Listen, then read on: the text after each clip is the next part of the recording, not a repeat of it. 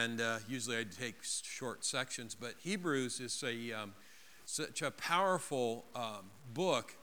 Uh, one, we are not real sure. We know the Holy Spirit inspired the book of Hebrews. We're not real sure who wrote it. Some people think it's Paul. Some people think it's Apollos. Some people think it could have been Luke. Um, it's just very difficult. The author does not identify themselves as, in, as typically w- they would. Um, it really deals with covenant.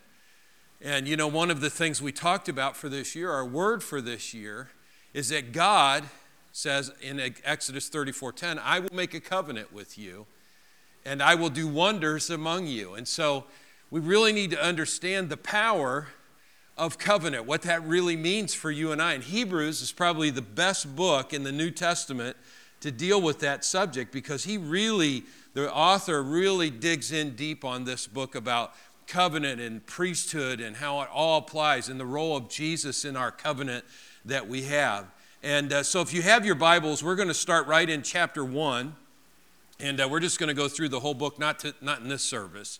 But uh, the, the whole, and you know, over the next several weeks, we're going to go through this, and I think it's going to be, I think it can be impacting for you, um, and uh, and be a real, uh, be a real blessing. Hebrews one, verse one, starts with God, who at various times and in various ways spoke in times past to the fathers by the prophets, and He has in these last days spoken to us by His Son whom he has appointed heir of all things, though whom also he made the worlds, who being the brightness of his glory and the express image of his person, and upholding all things by the word of his power, when he had by himself, talking about Jesus, purged our sins. I want you to see this now again. Through whom also he made the worlds. So he's talking about Christ, Jesus uh, Jesus didn't just come into existence when he was born, he existed. He is God. He was God in the beginning. Um, and in the beginning, he spoke. He was not God in flesh, but he was God. Nevertheless, the Trinity did not begin at Christ's birth. Okay? So he pre existed, the pre existent Christ, and so um, the, God. And so he made the worlds, being the brightness, that Christ is the brightness of the Father's glory and the express image of the Father's person. And he upholds all things by the word of his power when he made by himself, by, when he had by himself purged our sins, sat down at the right hand of majesty on high, having become so much better than the angels, as he by inheritance obtained a more excellent name than they.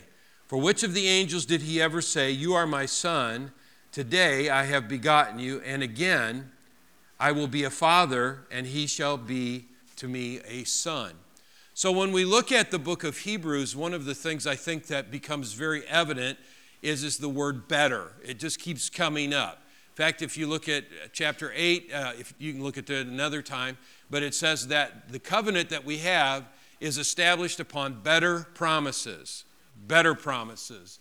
So you and I have the better, we have the better relationship. We have the better opportunity with God. When we read our Bible and we talk, read about Abraham or we read about Isaac or we might read about Moses or Daniel, we think, wow, man, these guys really had something with God. But yet, our Bible says in Hebrews that we have a better covenant than they had, established upon better promises than they had. And so, for you and I, we have something better.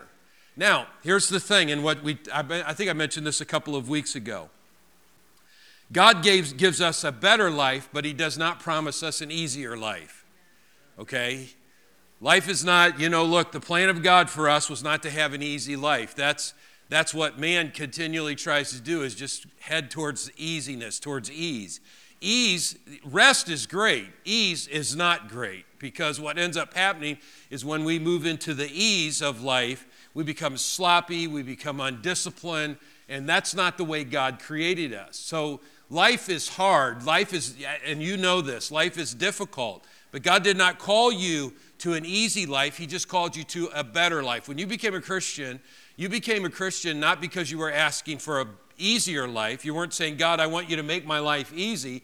You wanted God to take your sin away so that you could have a better life. Amen? And so that's what God gives to us is that he gives us a better life. Now, when we look at this passage in Hebrews, the first thing he starts out with is he says, God, who at various times in various ways has spoken times past by the fathers, to the fathers by the prophets, and then he has spoken to us. And I think at times, with prophecy especially, it can become very overlooked because the prophecies are fulfilled already. Much of them about Christ are fulfilled, except his return and some of the other things that are going to happen in the book of Revelation. But we don't really look at prophecy, how, how amazing prophecy really is in the scripture. It is absolutely phenomenal how powerful prophecy is.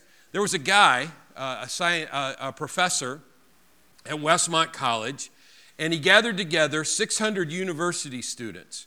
He brought them together to weigh all the factors of prophecy, the locations, the timing of everything, and, he, and, he, and he, he, what he was trying to do was to see the probability, the chances of prophecy being fulfilled, okay? The chances of prophecy. Now, probability, some things to think about, like with probability.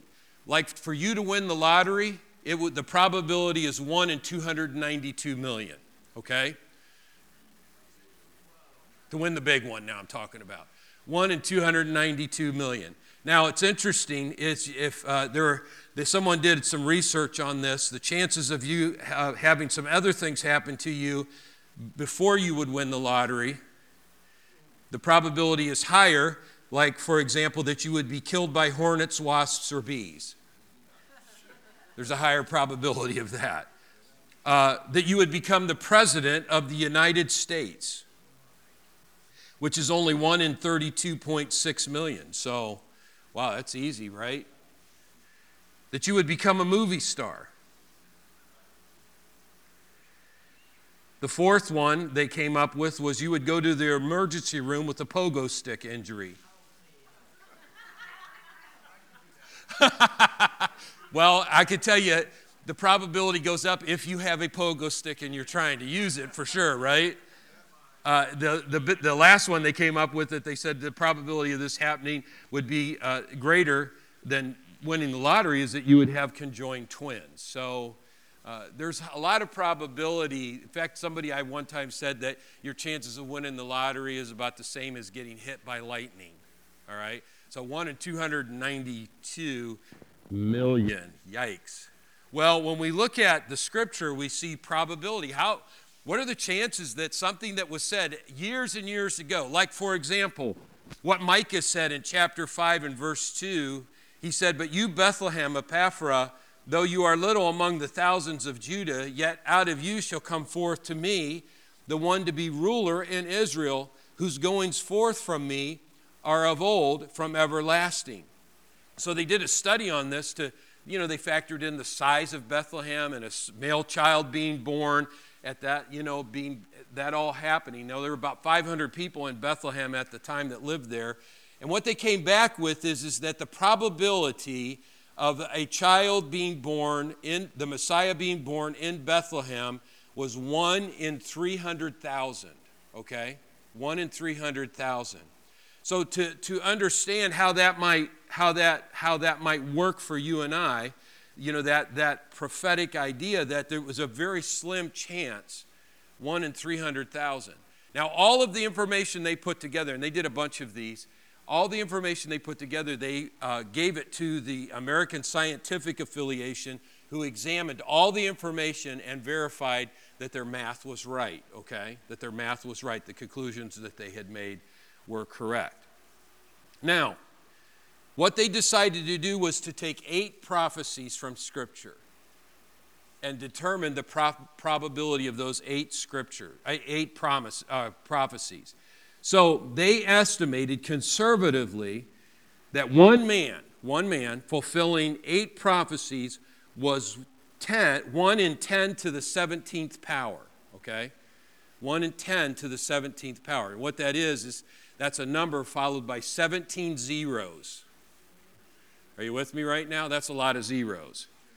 To illustrate how large that number is, a figure with 17 zero, the professor gave this illustration.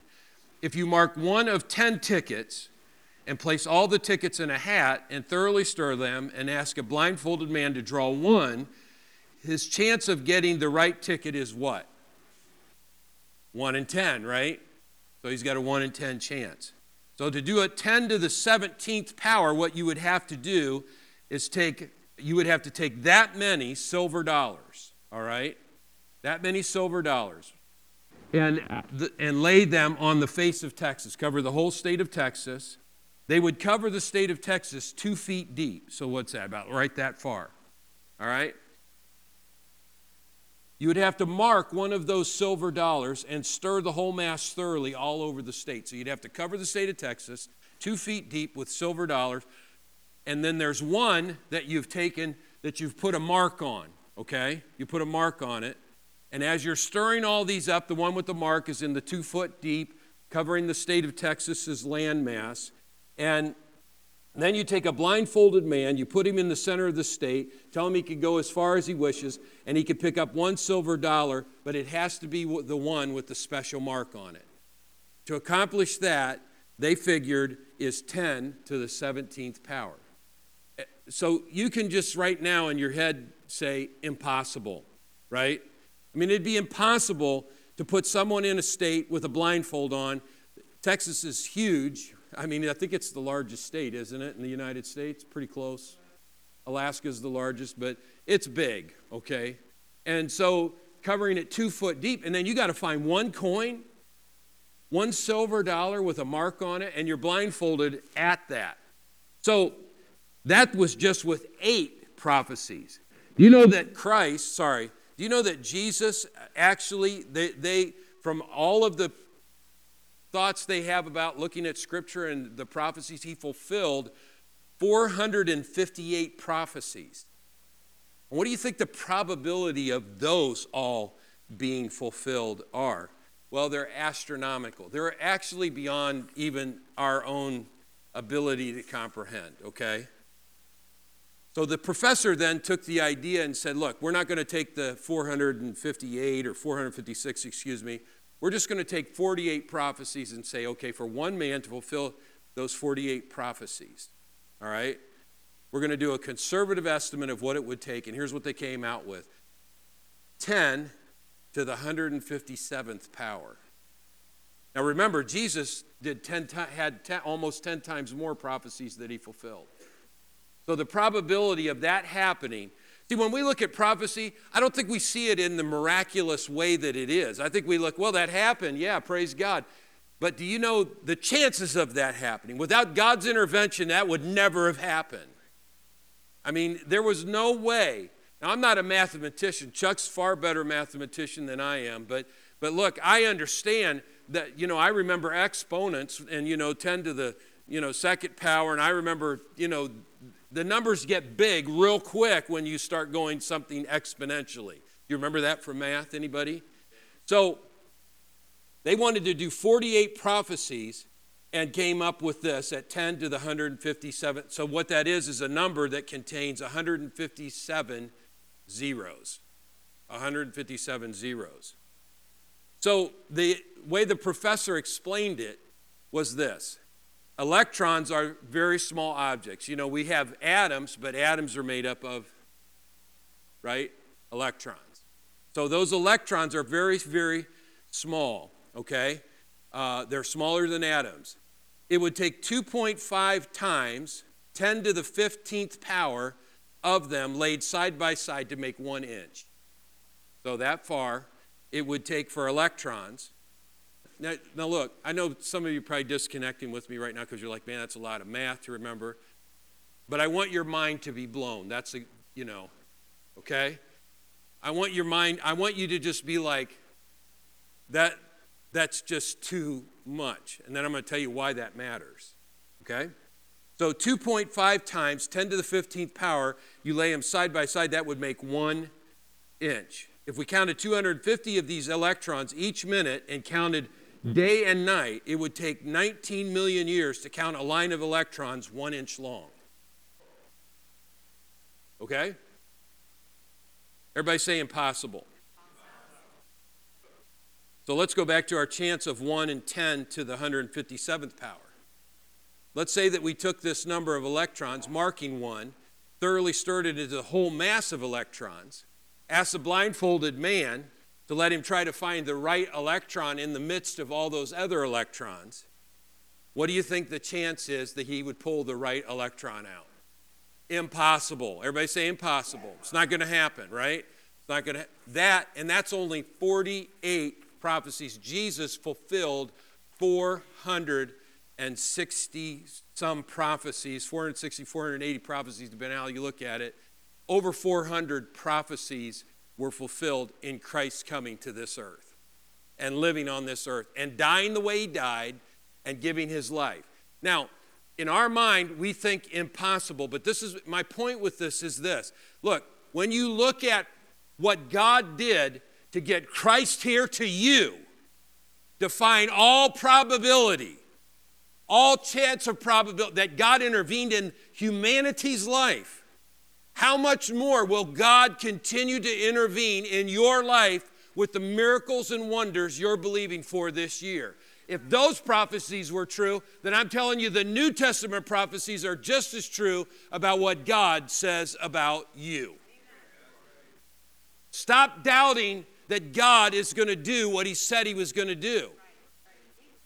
Stop doubting it. Stop questioning it and trust in Him. You say, Well, I don't understand it, nor do I understand 10 to the 157th power. I don't see how it could happen. And you may have looked at situations in your life right now and said, I don't see how that can change.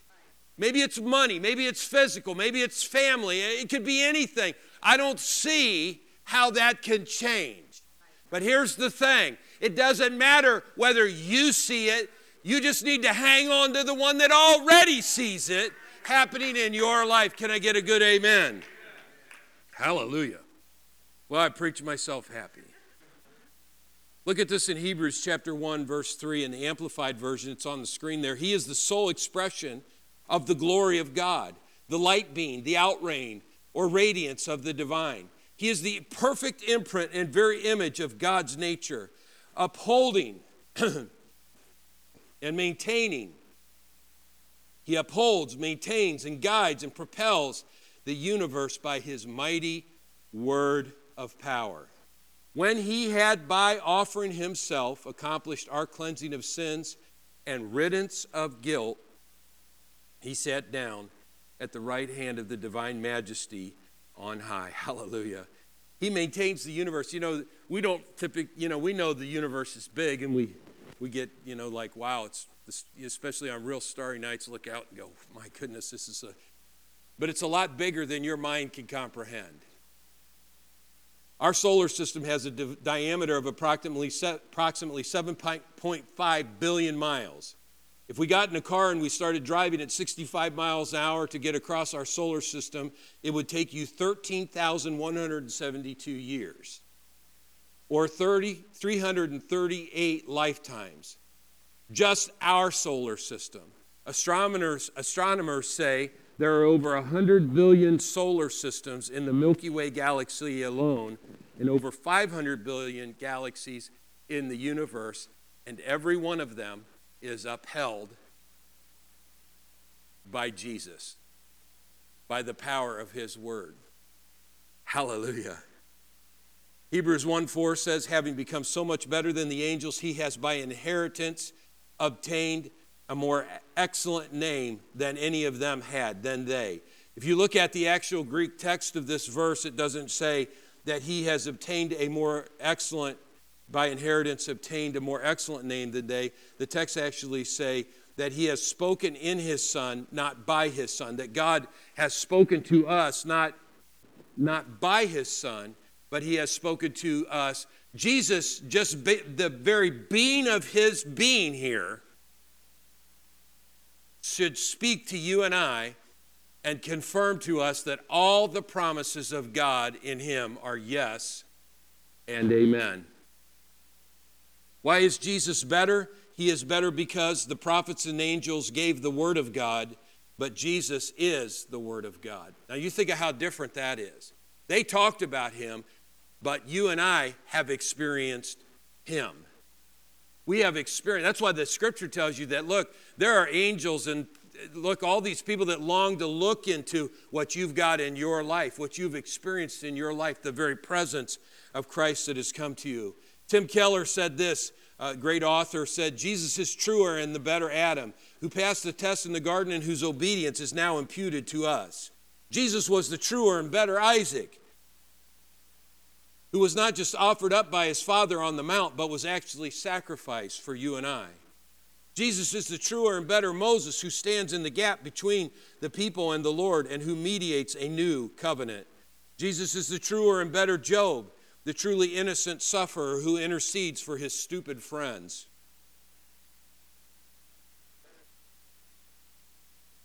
Jesus is the truer and better David, whose victory became ours, even though we never lifted a stone to help him. He is the truer and better Samson, crushed under the weight of the wicked world to conquer our enemies and save us. He is the truer and better Jonah, who was cast out into the storm so that we could be brought in. He's the real Passover lamb, innocent, perfect, helpless, slain so that the angel of death can pass over us. He is the true temple, the true prophet, the true priest, the true king, the true sacrifice, the true lamb, the true light of he is the true bread in the end, the Bible's really not about you, it's really all about Him being the truer one for you and I, being the one, the better one that we can receive in our lives. Amen. He's better because He came that you and I could experience not just the Word of God, but to experience the very person of God because He is the Word of God to you and I. He is better because Jesus didn't offer Himself for, Jesus did not just offer salvation, he became salvation for you and I. He didn't just offer it to us. You know, in the Old Testament, God offered salvation, He presented it to them. But Jesus became salvation. Religion teaches you and I that salvation comes that we have to obey and then we have acceptance with God. Jesus taught that we have acceptance with God and then we will have obedience in our life. He totally changed the way that man looked we still try to sneak back to the old way where we're still talking about, well, look, you'll be, if you obey and do everything he says, then you'll be accepted. But Jesus came so that you would know that, look, you're accepted. Now your obedience will come because I'm going to help you be obedient and do the things you're supposed to do. 500 years ago, Martin Luther started to preach that Christ had done it all, and we needed merely to rest in what he had done. He said, You can't go around telling people that Jesus has paid their sin debt entirely forever. The, the church said, If you take away their fear of hell, they just will do whatever they want. A lot of Christians still believe that today. Think, man, if we don't make it hard and we don't make it sound like hell's waiting to take them back, that, it, that they won't do what's right. Luther started to decry what he called the damnable doctrine of doubt which was the idea that only by being threatened with hell will you behave. He said, yes, being afraid of judgment will produce obedience on the surface, but beneath the obedience is a river of fear, a river of pride, and a river of self interest. The only way to develop real love for God is to have fear removed. Amen. He said, The real fruits of righteousness grow in the soil of assurance, knowing that I'm accepted by God. And as I'm accepted by God, now I can be obedient to live the truth. It's like, like Chuck talks about with grace. Grace is the ability to produce the, what the truth demands of us. It's that ability of God. It's not about us will worshiping ourselves to do all the right stuff. It's about being accepted by God, receiving the grace that He and love that He has for us, and then we are able to respond back by living a life of obedience before Him. You know, if you take a metal bar, you know, a steel bar, and you take that bar and you and I begin to put pressure on that bar, that bar will bend. It'll start, you know, the integrity of that bar will allow me to bend it. But the minute I take the pressure off the bar, what's going to happen to it? It's going to go back, right? It's going to go back to its original form. That's what it looks like for a lot of believers. They're allowing pressure to try to push them. It depends what pressure they're under. Come to church, pressure is to be a Christian. Go to the world, pressure is to become whatever they're pressuring you to be, whatever they're pushing on you to be. And you snap back every time to this original deal. Look, you can't change because of pressure. You will per- for a while, but not permanently. But here's what has to happen God has to melt the bar. He has to break down the bar to the new form. He has to take it, and that takes heat. And that's what the gospel is. The gospel is the fire that melts the heart of man. As one person said, the fire to do in the Christian life comes from being soaked in the fuel of what has been done. It's you and I receiving what has been done by Christ, the love that He gives to us that causes us to respond back. You know, the woman that was caught in adultery, it's a, such an amazing story because when she was in John 8, because, and it blows theology out of the water in a lot of ways because they bring her to be stoned. Basically, you know, they've caught her in adultery and brought her and told Jesus, you know, what should the Bible, the scripture says, do this, right? Kill her. She should be stoned here. And Jesus responds back and says, you know, he that is without sin cast the first stone. Well, when they all leave, he looks at the woman and says, Where are your accusers? Now, watch this. Now, watch what he says. Where are your accusers? And she says, They're all gone. And what does he say to her? Neither do I accuse you.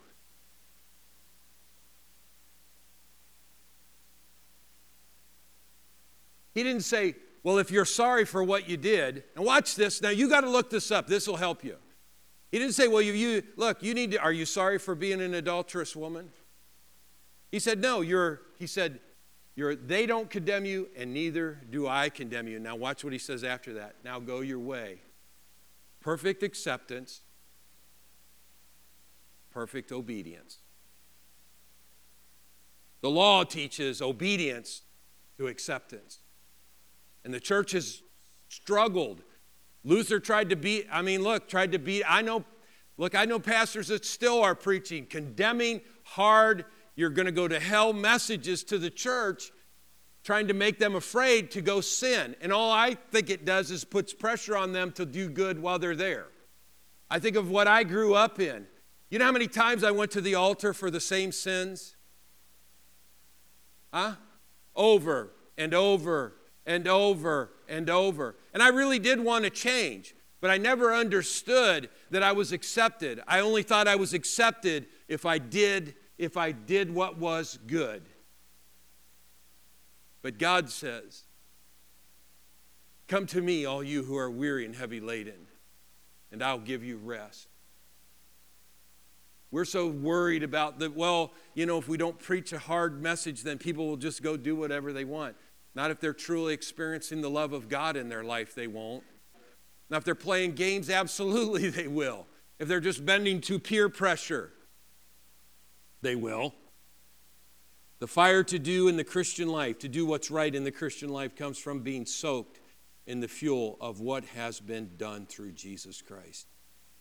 Now, in Hebrews 2, verses 1 through 4, it says, Therefore, we must give the more earnest heed to the things that we have heard. We've heard this he said, Lest we drift away. For if the word spoken through angels proves steadfast, and every transgression and disobedience received a just reward, how shall we escape if we neglect so great a salvation, which at the first began to be spoken by the Lord and was confirmed to us by those who heard him?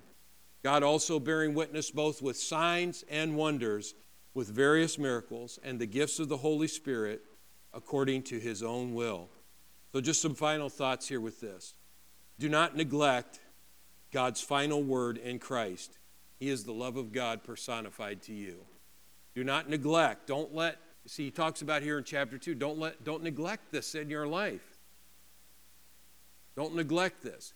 It's not just a, a, phraseology that we use in the church that God loves you, it's understanding, look, what it took for God to make happen what happened. That's that probability issue again. The miraculous of see you we think if I do everything right, then I will receive my miracle. And God says, look, one, you're not going to change my mind about you. I already have accepted you. Two, I've already decided to do my miracle because that miracle because it's in my word, not because you did the right thing. See, do you notice how do you notice how bad that is uh, what we say when we think if I do what's right, then God will do my will will do a miracle for me? You know, because that means you're controlling the narrative, not God. That means you no longer are trusting him, you're trusting in you and your ability. It's like this, you know, look, it, it, it, it's, it's, it's something we fall into, it's a trap. We somehow think, man, if I just got, I, if I just, you know, if I quote these 10 verses every day for the next 20 years, I'll, I'll have this. If I do this, I'll be protected from COVID. If I do this, I'll be protected. My money will be good. If I do this, and, and look, I do believe in giving tithes and offerings because I'm accepted. My offering is accepted before the Lord. I mean, we're serving under an open heaven. Can I get a better amen? But I'm not coming with my offering to say, God, I hope you accept me and my gift. Because look, what we call what we call that when you bring money to try to get someone to like you, what do you call that? That's a bribe. You cannot bribe God with your offerings. See, it all depends on who's the center of the story. Are you the center or is God the center? Is your miracle about God doing what he said he would do? Then you, all you've got to do is just say, I got that. I'm not going to neglect the love that God has for me. He wants my kids saved. He wants my husband saved. He wants my wife saved. He wants my body well. He wants me to be blessed and prosperous because He has made that choice, not because I made that choice. I just choose the chooser. Elisabeth Elliot said, Think about this. If the distance between the earth and the sun is 92 million miles, and it was the thickness of one sheet of paper, as an example, then the distance from the earth to the nearest star would be a stack of paper 70 feet high.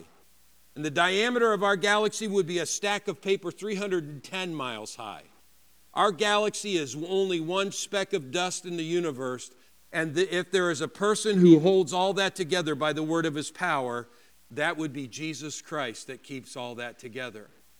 Your miracle worker, your healer, your deliverer, the one who has defied. Wouldn't you agree that if somebody did something that was one to the 157th power, they have defied the laws of nature and probability?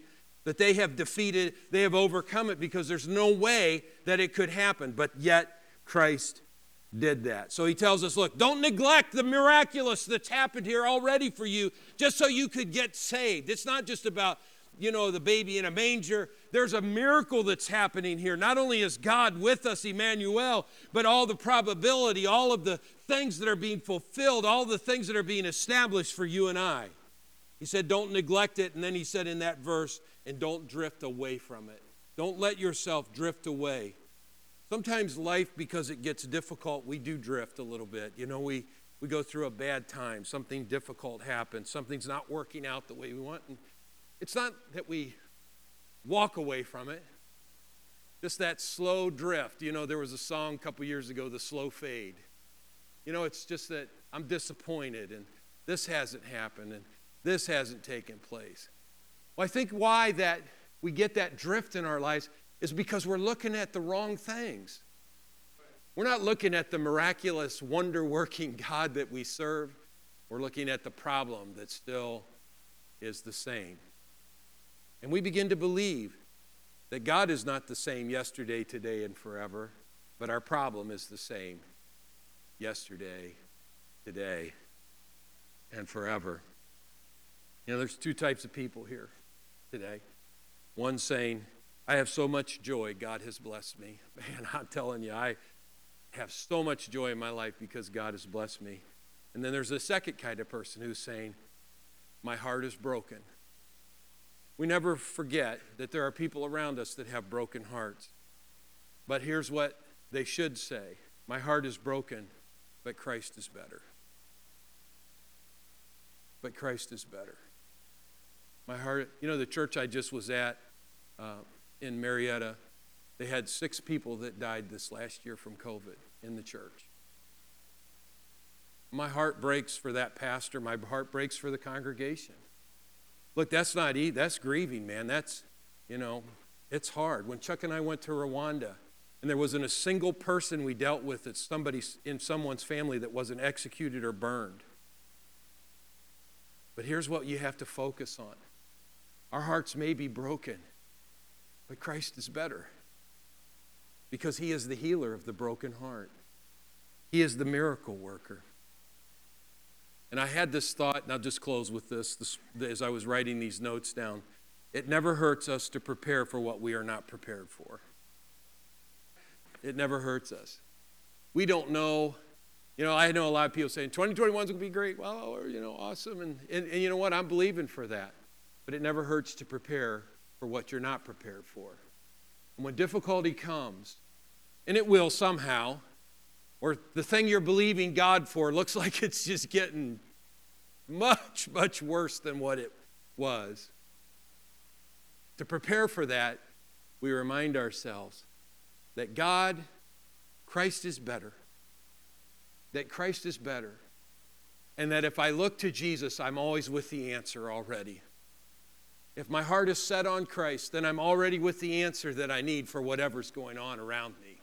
And you know, there'll be a lot of great things happen this year. There'll be, you know, it's just life. Well, there'll be good things, bad things. Uh, you know, it's like the Tale of Two Cities by Charles Dickens. It's the best of times, it's the worst of times, right?